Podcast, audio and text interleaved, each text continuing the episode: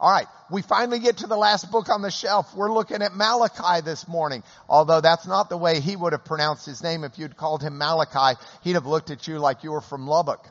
Um, the chi ending in English is key in in in Hebrew, so the uh, Malachi. But uh, we're going to call it Malachi because otherwise you won't know what I'm talking about, and that's okay. So we're going to crack the book open. We're going to look at three different things in the book today. Uh oh, I have done all of this work and nobody said to me, uh, "You've messed up." Okay, we're going back, man. I, I, I spent like 20 minutes just on this slide. Okay, there. The book's off the shelf. We're gonna open the book. We're gonna do three things in this book. Whoops. Now open it right. There. We're gonna open the book, do three things. We're gonna do the background, and then we're gonna do the book, and then we're gonna do points for home. Now the background's important because some people watch this video on the internet and they've never been to church. Some people watch this video uh, uh, and they've never read Malachi. Some people are in here, and this may be something new for them. So it's always important that we put anything we read into its context or its background.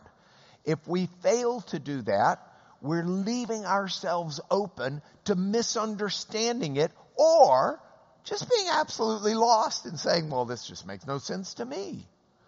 And the Bible is meant to make sense. And so we want to be good students of the Word and we want to understand it. And that means we start with the background. Now, background is very important. And so what I want to do at first is give, give you a little bit of history. So if we've got the right history, we can better understand where Malachi or Malachi fits. Alright? So here's your geography lesson historically. We'll start current day. Current day, this is what the Middle East looks like. You've got Greece up there, you've got Turkey over here, you've got uh, Assad who is the tyrant in Syria, um, you've got Jordan down here next to Israel, uh, you've got Egypt over here, Saudi Arabia, Iraq, which was in the news when we had all of the wars and stuff there, Kuwait down here. This is Iran. Iran, sworn enemy of Israel, now has missiles that arguably can reach Israel. It's in the news. This is today. You got it? Okay. Now we're going to jump way back and work our way up to Malachi. But the way we're going to start is we're going back to the time of Abraham. So he's in Genesis. He's the, the father of the Israelites. And when Abraham was alive, think 2200 BC-ish. When Abraham was alive, there was an Egyptian empire. You already had the great pyramids of Giza. You've got an Egyptian empire. You've got, and it stretched all the way over into Damascus. So it included what, here's your Dead Sea. Here's the Sea of Galilee. There's the Jordan River. It included what's now Israel. Um, it included what's now all the way up into Lebanon and, and into Syria, parts of Syria. Then you had the peoples of Kedar. You had the peoples of Babylonia and this down here is Ur. That's where Abraham was from. So he was from an area that's now in Iraq and he was called to follow God and God brought him up to Haran. And from Haran, God sent him all the way over into the promised land. And he'd dabble into Egypt and all the rest of this. But that's what the map looked like at the time of Abraham. Now, Abraham's offspring get caught up in Egypt for like 400 years. And when they finally escape from Egypt, you may have seen the movie with Moses, the Ten Commandments. Charlton Heston went down and he got them. And he took them all the way around. They wander for 40 years in the wilderness, but ultimately they get up here. Uh, Moses has, doesn't get to go into the promised land. He doesn't get to cross the river, but this is the Dead Sea. This is the promised land and they take the promised land. Now it's very important that we know that when Moses has the people at the foot of Mount Sinai, Moses goes up onto Mount Sinai and God meets with Moses and God gives Moses the law. And God says to Moses, you go talk to these people that I've bought out of slavery. They are here because I did it. I got them here. I've been feeding them. I've been giving them water. I've been leading them. And here's it is. You give them this. If they want to follow me and be my people, I will bless them. If they don't want to have anything to do with this, I'll leave them alone. Ask them what they want to do. But warn them if they agree to be my people and they don't do what their end of the bargain, then instead of blessing them, I'm going to visit them with judgment. So Moses goes to the people, says, here's the deal. People said, we want in. And the people agree to marry God. And the Exodus story that's told there is written up like a, a, an ancient Israelite wedding. And they become God's people. And so God makes that covenant relationship with them. And they, of course, start messing up the covenant almost immediately. They run out of faith. They wind up wandering in the wilderness for 40 years. But God blesses them as He says He will. And then they finally get to take over the promised land and it's divided up uh, among the 12 tribes of Israel. Now, you'll have to excuse me for a minute because my shoe has become untied, and if I trip up here, I'm going to have to hire myself to sue myself. And that's a, that's a vicious circle of perpetual motion. There are 12 tribes of Israel based on the 12 sons, not of Abraham. Abraham has Isaac. Isaac has Jacob and Esau hold on. This becomes useful and important. So you're saying, well, I already know all of this. Okay, well, fine. Then you can sleep for a minute. You got Abraham. Abraham gives birth to Isaac. Isaac gives birth to the twins, Esau, who's the firstborn, and Jacob, who's the secondborn. Jacob winds up having like, he's got two wives and they've each given him a handmaiden. So he's got at least four women telling him what to do all day long. When to take out, can you imagine four people telling you to take out the trash?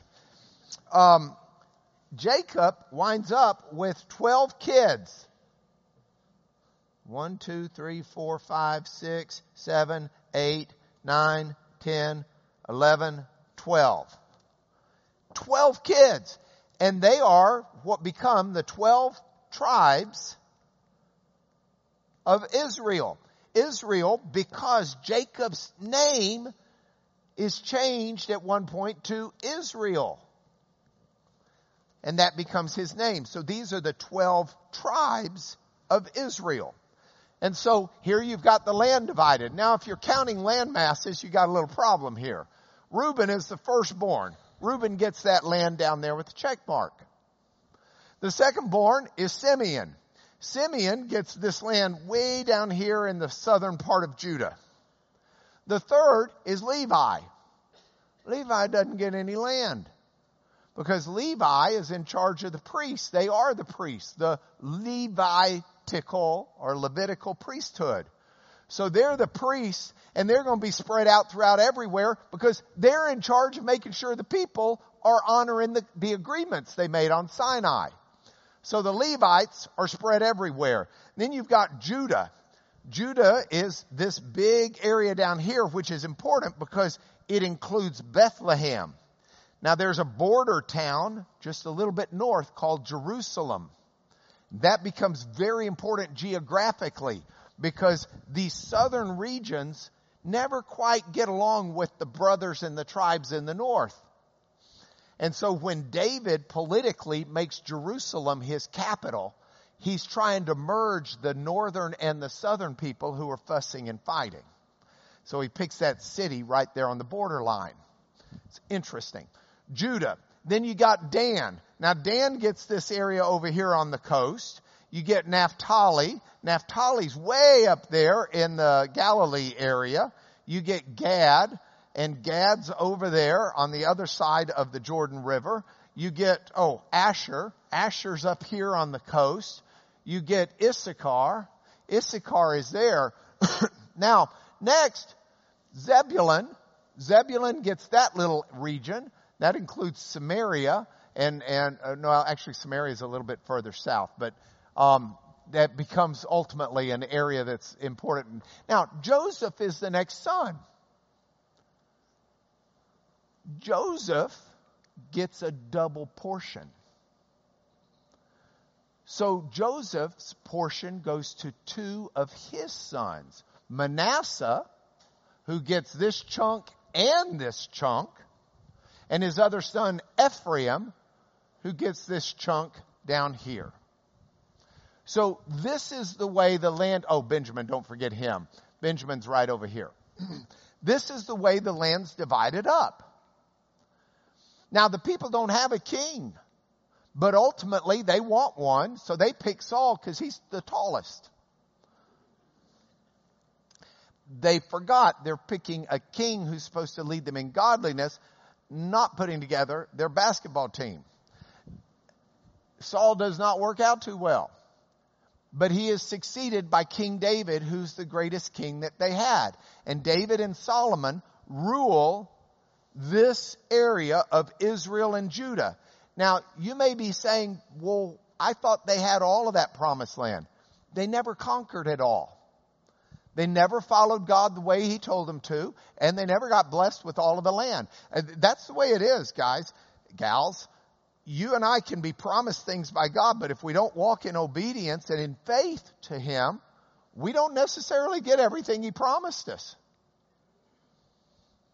very strong lesson there. That's a lesson woven. All of this that I'm teaching you is woven into Malachi. And it's the reason it's important for us to understand this if we're going to understand the language and the themes of Malachi.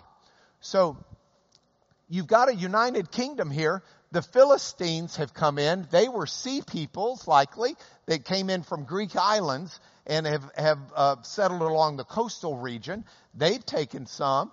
The Phoenicians up here are still where they are. The Edomites and the Moabites and the Ammonites, these are all people who most of the time are enemies of Israel and Judah. But you've got a united kingdom. Now when Solomon dies, the kingdom divides. There's a civil war. And so you've got a divided kingdom. And you've got, it gives Philistia, Philistia a chance to expand but you've got the northern kingdom of Israel and the southern kingdom of Judah. And this is where they start fighting over Jerusalem and they fight and don't get along. So you've got Israel and Judah, northern kingdom, southern kingdom after the civil war. All right, now let's keep going. The Assyrian Empire is really strong up there in the north at this point in time. They are basically this whole area that's yellow here. And they come down and they conquer Israel, the northern ten tribes, the north part. They conquer it and cart those people off, and they're the lost tribes of Israel.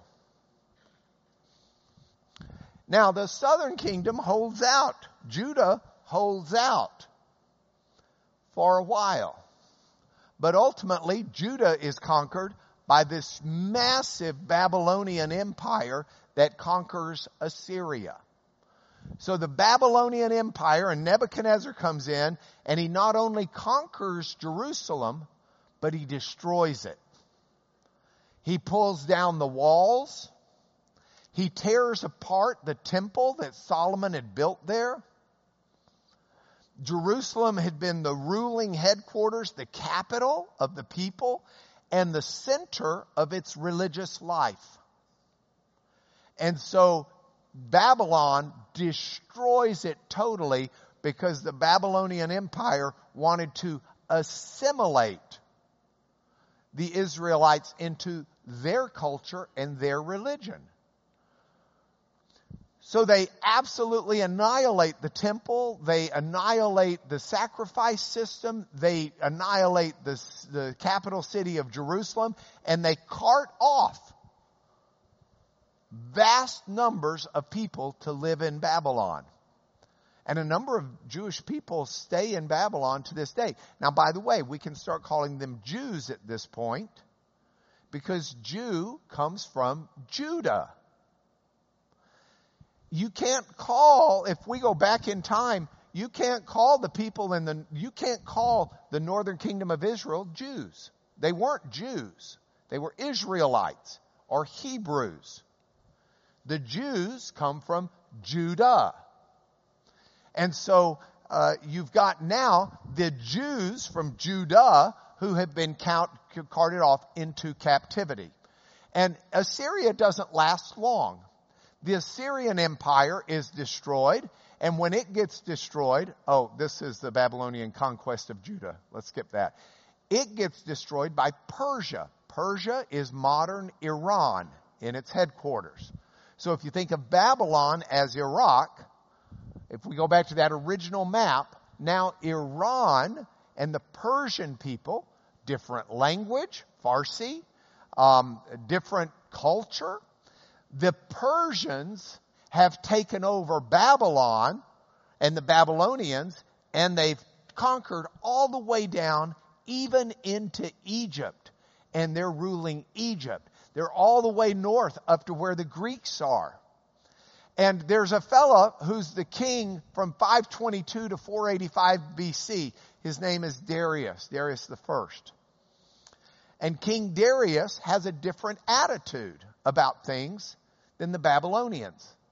The Babylonians said, we will destroy your culture. We will destroy your religion. You come and participate in ours. Darius is very different. Darius's attitude is, hey, I need my kingdom working well. And he was an organization freak. So he says, I'm going to get this thing put together right. He divides it up into 20 different districts. And these districts are sometimes called satrapies or satrapies because they would put a satrap or a governor over each of those districts, oftentimes a relative, um, but but he divides it up into these 20 districts. And unlike the Babylonians, he urges people to worship in their own religious faith, to do their own thing, because he wants each district to be happy and complete and he trusts that his governors and satraps will keep those districts from rebelling if the people are happy. So he says, hey, you want to have that religion? Have that religion. Have a good time with it. And he sends back, ultimately, people to various lands that they came from and helps them reestablish their religions. So under Darius, you've got, oh, let me add this. One reason he wants everybody happy is not simply because he wants to say, look at all of my territory. I'm a real estate mogul. Real estate mogul means lots of different people to pay taxes. Means lots of different people to be in the army. Lots of different people to fuel what he's doing. So he puts not too heavy a tax burden, but he puts a heavy tax burden on people. Herodotus, the Greek historian, writes it up. And he's talking about the 20 different districts.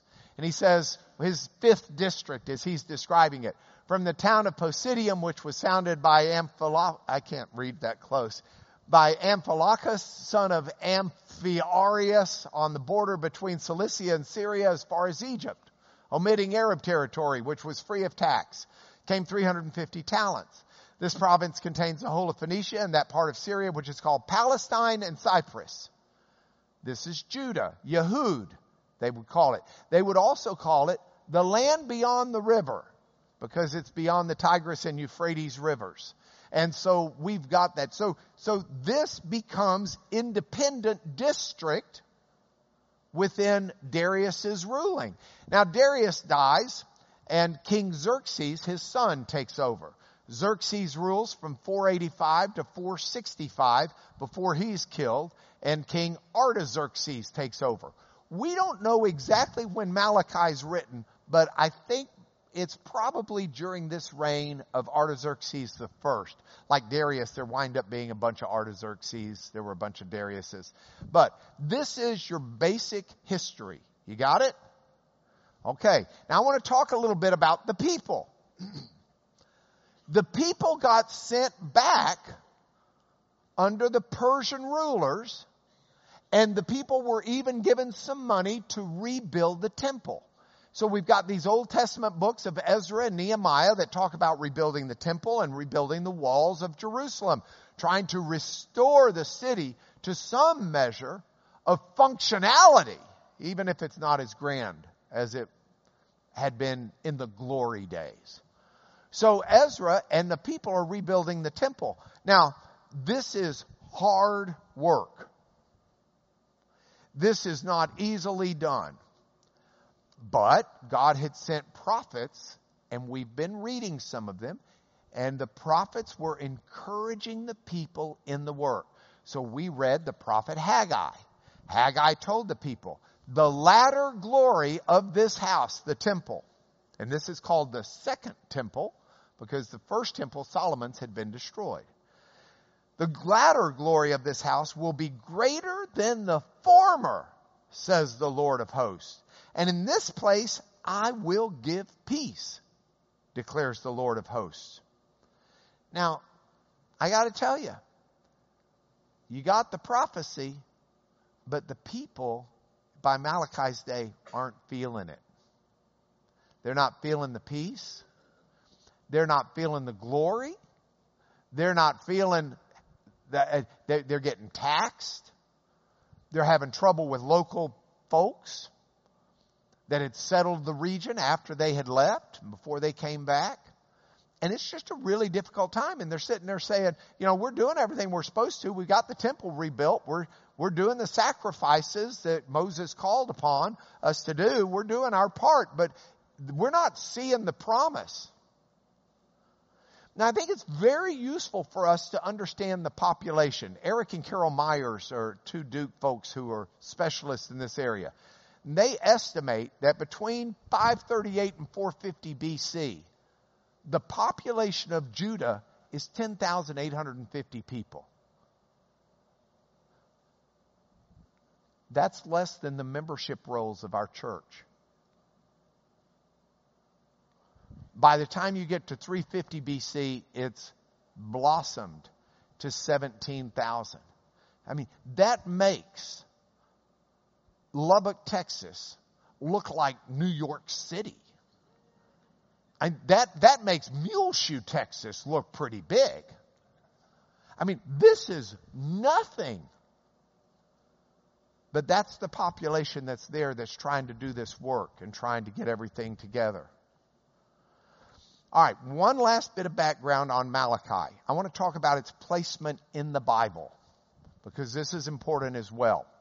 So if we were to look at a Hebrew Bible, a Jewish Bible, I got my buddy Larry, I got my buddy Rick, I've got some good people of Jewish heritage in here who can quickly tell you the, the Jewish scriptures are called the Tanakh. Tanakh is a composite of three different this first letter basically of three different Hebrew words because the Hebrew scriptures are divided into three separate sections.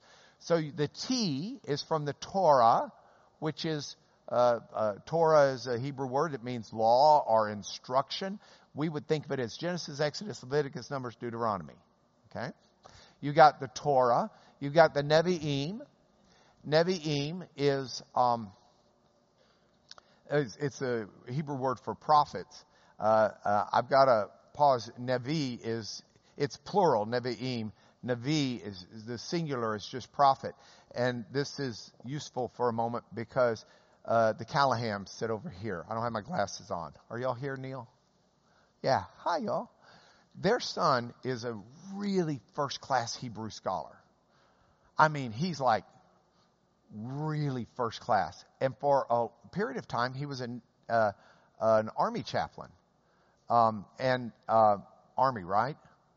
Na- Navy chaplain. He was a Navy chaplain.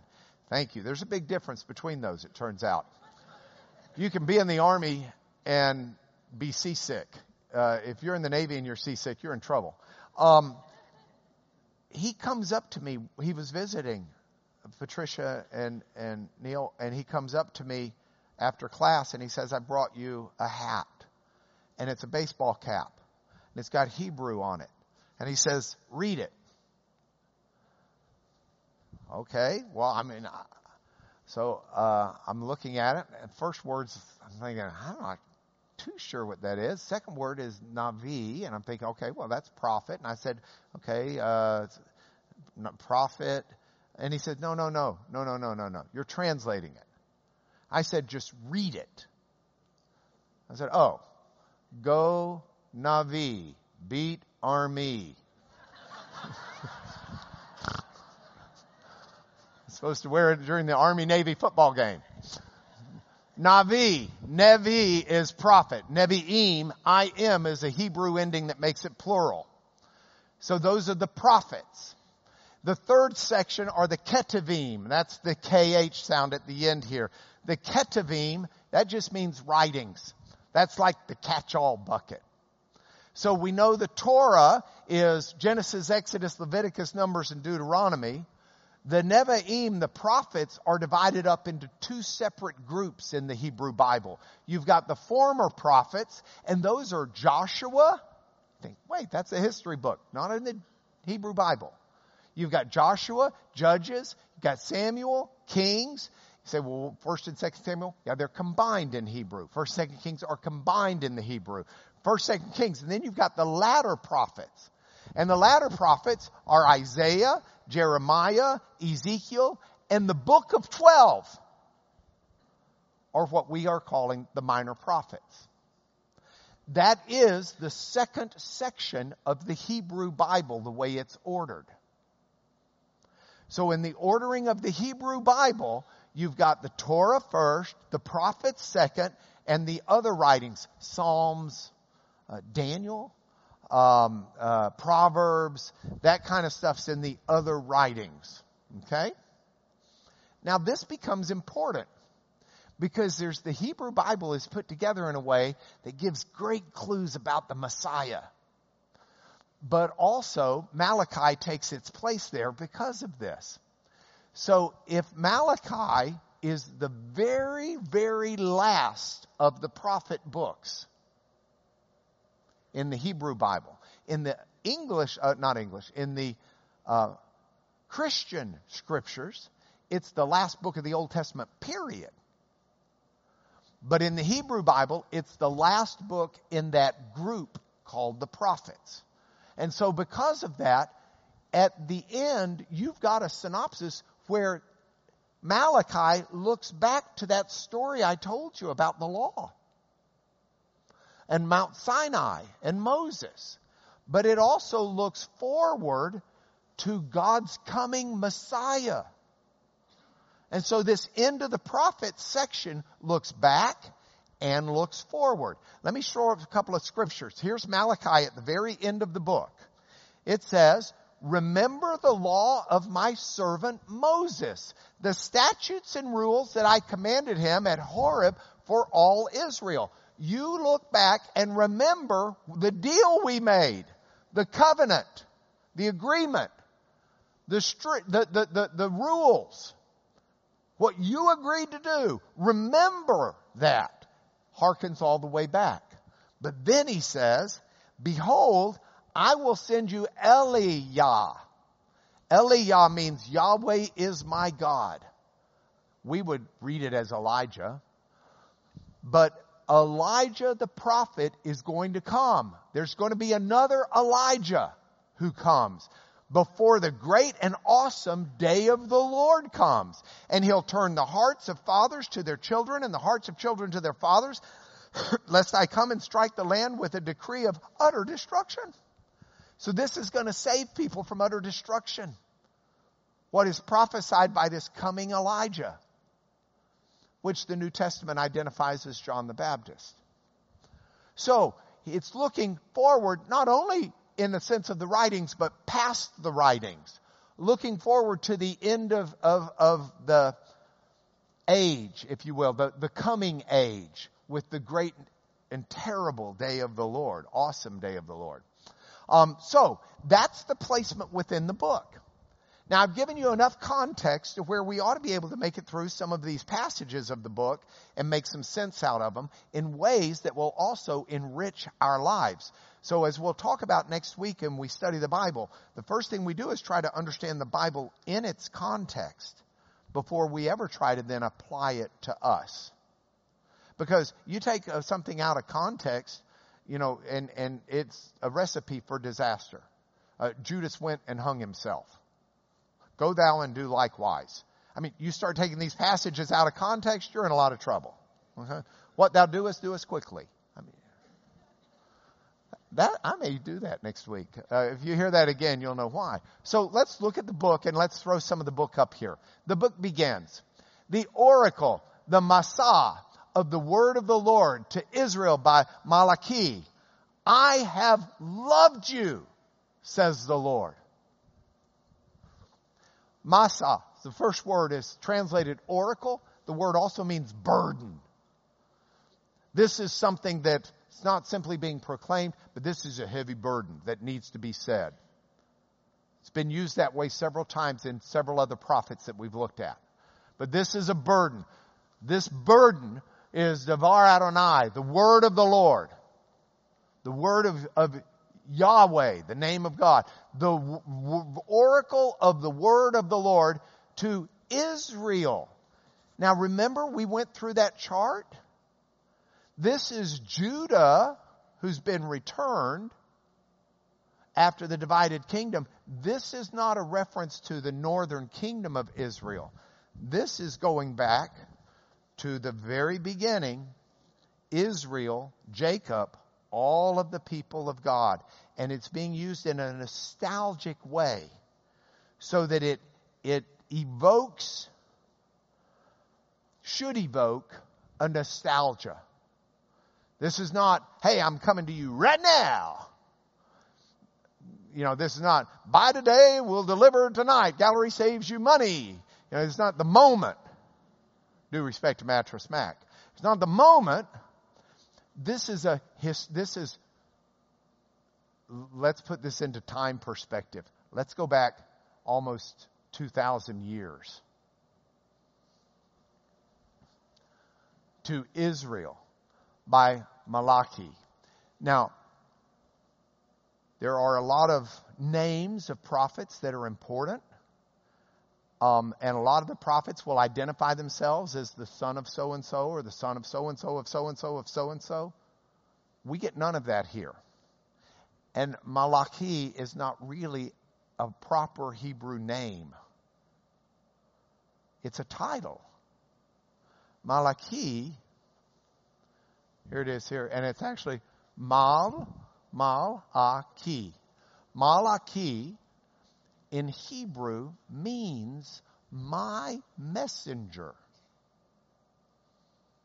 So this is God saying, I'm sending my word to you that's a burden. And I'm sending it by my messenger. This is the FedEx delivery package to you. This is special delivery. Any of y'all grow up with uh, Mr. Rogers' neighborhood? Mr. McFeely, special delivery. Okay, are Blue's Clues? Well, somebody got a letter? This is special delivery. I'm giving you special delivery from the word of the Lord, a burden. Do you know what it is? I've loved you. I've loved you. I've loved you. Now, the translators are limited in what they can convey, putting this into English. But the verb tense here, this verb tense is one that means I've loved you in the past, but I also love you today. I don't just all of a sudden love you. I've loved you. I love you right now. I've loved you then.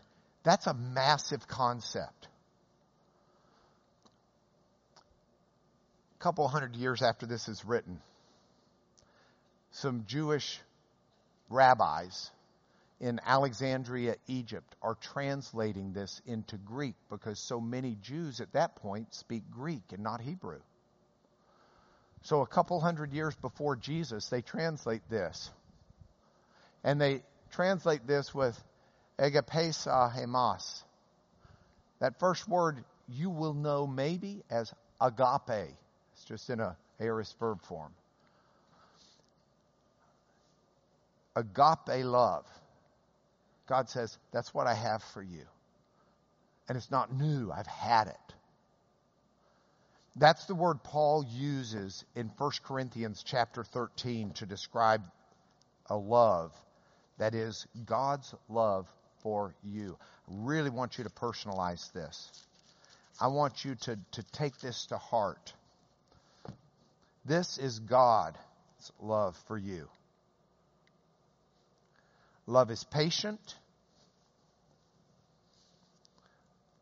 Love is kind. Doesn't envy or boast. It's not arrogant. It's not rude. It doesn't insist on its own way. It's not irritable or resentful. Say, but doesn't God insist on his own way? Not in any way except to your benefit. God will insist on his way to our benefit but not to his and to our detriment. And that's what Paul's talking about. Does not rejoice at wrongdoing, it rejoices with the truth, bears all things, believes all things, hopes all things, endures all things, never ends. The greatest of all things is love. That's the love that God has for you. That's the love that God had for Israel. That's the love that caused him to bring back those words like Israel that should evoke memories like we went through in the history section. Now, the way Malachi is written, there are about six dialogues where the, the, the messenger says something and then the people kind of challenge it. They question. And so this passage that says, I have loved you, says the Lord, is followed up by this. But you say, well, how have you loved us? Is not Esau Jacob's brother, declares the Lord? Yet I loved Jacob, and Esau I hated. Okay. This is why we've got the history lesson here. Isn't Esau Jacob's brother? God says, look, you want to know how I've loved you? Go back. Go back in time. Remember this? You got Jacob and Esau. Esau was the firstborn. As the firstborn, he's supposed to get all the inheritance. He's supposed to have the love. But God said from before they were born, it wasn't going to be Esau who got all the love and all the inheritance. It's going to be Jacob. And God made that choice. That's their father. That's their lineage. That's their heritage. That is Israel. How have I loved you? I picked you from the very beginning. How have I loved you? You've been mine from the get go. By the way, Paul quotes this passage in Romans 9:13. Paul quotes this passage and says, um, fascinating passage. 913.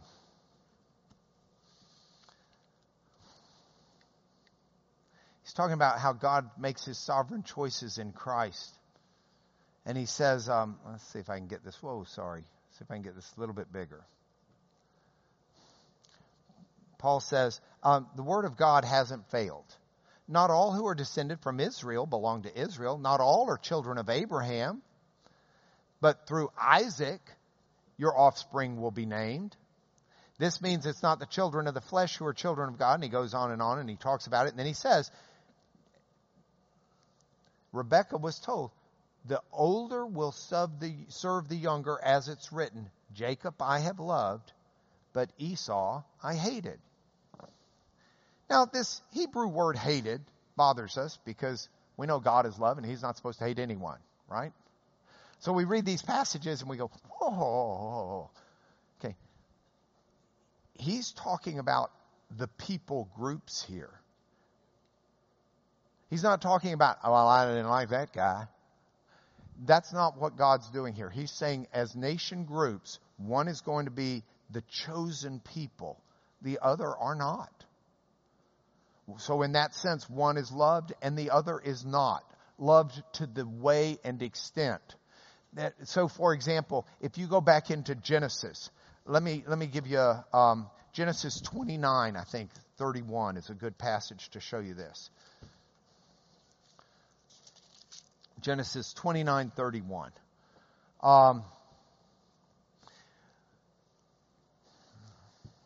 you remember I told you that um, Jacob winds up with two wives and two handmaidens, and they get like 8,000 children and everything? Uh, this is where it's all starting. It starts here with verse 31. Lord saw that Leah, that's first wife, was hated. And he opened her womb, but kept Rachel barren.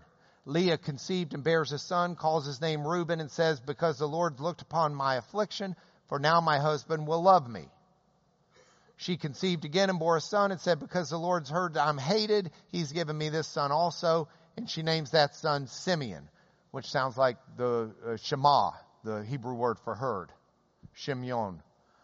So God heard me because he heard I was hated. Well, not, he, he, she wasn't a chosen one. She was the one he got tricked into marrying. Moral to that story look carefully at your bride. Don't start drinking and partying before the wedding. You might not realize who you've got.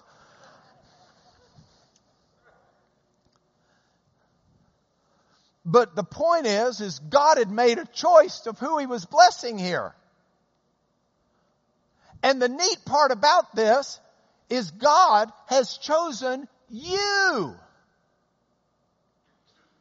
You are in the people group He's chosen when you follow Christ. This is Paul's point in Ephesians 1, 3 through 10. See, I gotta start teaching the new stuff next week, but the problem is there's just, this stuff's too rich. Ephesians 1, 3 through 10. Look at this. Blessed be the God and Father of our Lord Jesus Christ, who has blessed us, that's past tense, it's already happened, with every spiritual blessing in the heavenly places, even as He chose us in Him before the foundation of the world.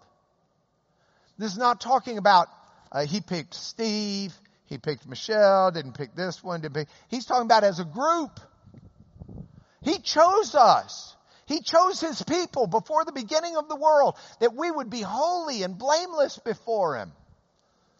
In love, He predestined us, the group, for adoption to Himself as sons through Jesus Christ. You say, well, what about daughters? Paul uses sons for adoption. You daughters have been adopted as sons too. You say, well, that doesn't seem gender fair. Well, actually, it wasn't gender fair in Paul's day sons got inheritance rights, daughters didn't. So you've been adopted as sons even if you're a female because you get inheritance rights. You get full rights. Okay, so that's a good thing. according to the purpose of his will, to the praise of his glorious grace with which he's blessed us in the beloved. I mean, this is what he's done. He's chosen us. So this is God's message to those people who were feeling like, where's the joy? Where's the fun? We thought this was going to be vacation. This has turned into painful, brutal, hard work, and not a lot of love. We're not having a good time. All right, let's get to another message real quick. A son honors his father and a servant his master. If then I'm a father, where's my honor? Says the Lord of hosts to you. O priests who despise my name? You say, well, how have we despised your name? Hebrew word name, Shem, means uh, your reputation, your CV. Steve Taylor has testified in court before. One of the things Steve has to do when he testifies is he gives his curriculum vitae, his, his CV to the other side so they can see why he's qualified to do it. And his CV lists what he's done in his life. His engineering, his, his work with the oil and gas industry, all of these different things. That's on your CV or your resume. That's what's behind this Hebrew word name. It's your, your resume. A son honors his father, a servant his master. If I'm a father, God says, why aren't you honoring me? you priests who despise my reputation. You despise who I am and what I've done. You say, well, how have we despised your reputation? You've offered polluted food upon my altar. You say, well, how have we polluted you? By saying the Lord's table may be despised. Here's what the priests were doing. And the people were doing. God says, you give me the best of what you got. And the people are kind of like, well, the best of what we got can sell pretty good or can be good breeding stock for what we might get tomorrow. So we're going to give you the cow with three horns instead of the one with two. Or we're going to give you the unicorn horn, you know, the one horn cow, or we're going to give you the one that's got the limp, or we're going to give you the game, you know, dove with a broken wing, or we're going to, and, and they're giving him garbage. He says, when you offer blind animals in sacrifice, yeah, we'll give God the blind one. He can't eat right anyway. Isn't that evil? When you offer those that are lame or sick, isn't that evil? Present that to the governor. You put that in front of the satrap who's taxing you. Say, oh, I'm supposed to give you a goat? Okay, here, take blind nanny. You think he's going to show you, oh, thank you for your blind goat. I'm so glad you kept the good one for yourself. No. But for some reason, since you don't see God, you think you can get away with giving God less than he deserves and less than he calls for. Because you've just fallen into the house. Okay, well, we built the temple, we're doing the sacrifices again, but you know, I mean, honestly, is God going to say, I gave God a blind goat last year and ain't nothing happened? Character is how you behave when no one's watching. We know that but God's watching. God is watching. So the character needs to be kicked up a few notches, is what he's saying. Because instead of despising his name, from the rising of the sun to its setting, his name is to be great among the nations. Incense, prayers should be offered to God's reputation what God has done, who He is and what He's done should be praised and great among the nations, says the Lord of hosts. This is to be sung from the rising of the sun till the setting of the same. Did any of y'all sing that in youth group or was that just me? From the rising of the sun to the setting of the same, the name of the Lord is to be praised. That's a song worth singing the greatness of what God has done. Sing a song of the greatness of God. Okay, we got time for maybe one more. There's a bunch that we don't have time for, and I'm sorry about that. Um, oh, we got to get to the like the famous passage. There are a bunch of famous passages, but here's one. Bring the full tithe into the storehouse that there may be food in my house, and put me to the test says the Lord of hosts, if I will not open the windows of heaven for you and pour down for you a blessing until there is no more need. This is financial instruction and advice. Now there are important life lessons on money that I could take time to teach you, but I suspect you already know them. Like the basic fundamental rule. You don't grocery shop on an empty stomach. I cannot tell you how much I have bought that I will never eat. But at the moment, it looked really tasty to me. You know, like I'm going to make pineapple upside down beans or something. oh, that sounds real good. Oh, spam soup. Yeah, man, like buy that spam. No, I'm never going to eat spam. If there's Captain Crunch in the pantry, I don't need spam. Important life lesson on money. Life lesson number two. Don't steal from God. It's not smart to steal from God. See, if you start with verse 9 in this passage, God says, You're stealing from me. Because that tithe is something that I told you way back with Moses to do. That was our deal. That was the agreement. Now, I don't know how many of you know this, but this is Old English. Old English was our language back between about 450 and 1150 AD. Old English is pretty cool. There's this word in Old English T E O, goofy letter A. The goofy letter is no longer in our alphabet. It's the letter thorn. And it's pronounced TH. So this would be, that's kind of a diphthong, but it kind of is broken up. And I'm, my Old English is really weak because in Lubbock, we are cutting edge modern English.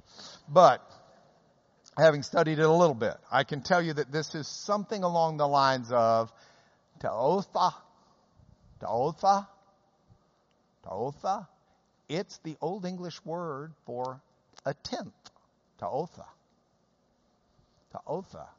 And over time, Ta'otha has turned into the word tithe. Tithe. Ta'otha. Tithe.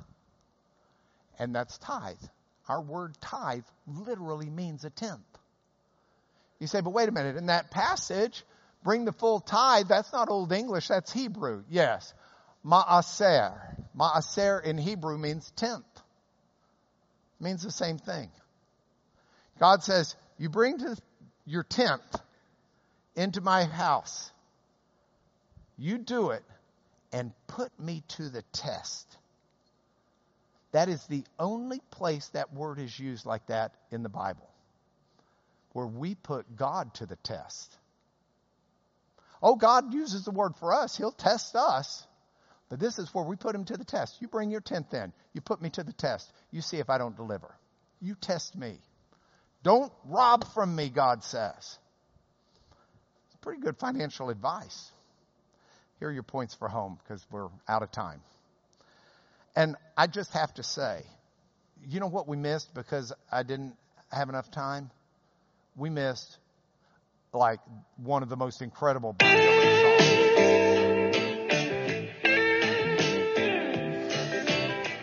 Oh, okay, you're just gonna have to go home and listen to it. Okay, points for home. Number one, Hear from the God of love. He has a message for you. You say, well, I've all messed up my life. I'm, I'm beyond love. No. That's the love in Christ. That's a redemptive love. That's a love that says, I'll wash the slate clean of everything you've ever done wrong. Find the most evil, wicked human ever on earth. And God would love for, for them to receive Jesus and be washed clean. And if you're not experiencing the God of love, then I want to talk to you some more because He's there. And this whole Bible really boils down to a love story. And it's His love for each of us. Number two, don't be fake with God. like you're going to trick Him. Just trust Him you can put God to the test. He is reliable. He will come through in the way that is right for you. May not be the way you want, may not be the way you design it, but it will be the way that is right for you. And that's the promise. Thank you for being here. Let me bless you in the name of Jesus. Father, in the name of Jesus, I ask your blessing on all who are here, on all who hear this message. Father, would you reach out to them and message your love? Let them know that, that, that the message we're reading is one you have sent us, proclaiming your love to us. May we trust you in that and walk in that. We pray this in the name of Jesus, based on who he is and what he's done. Amen.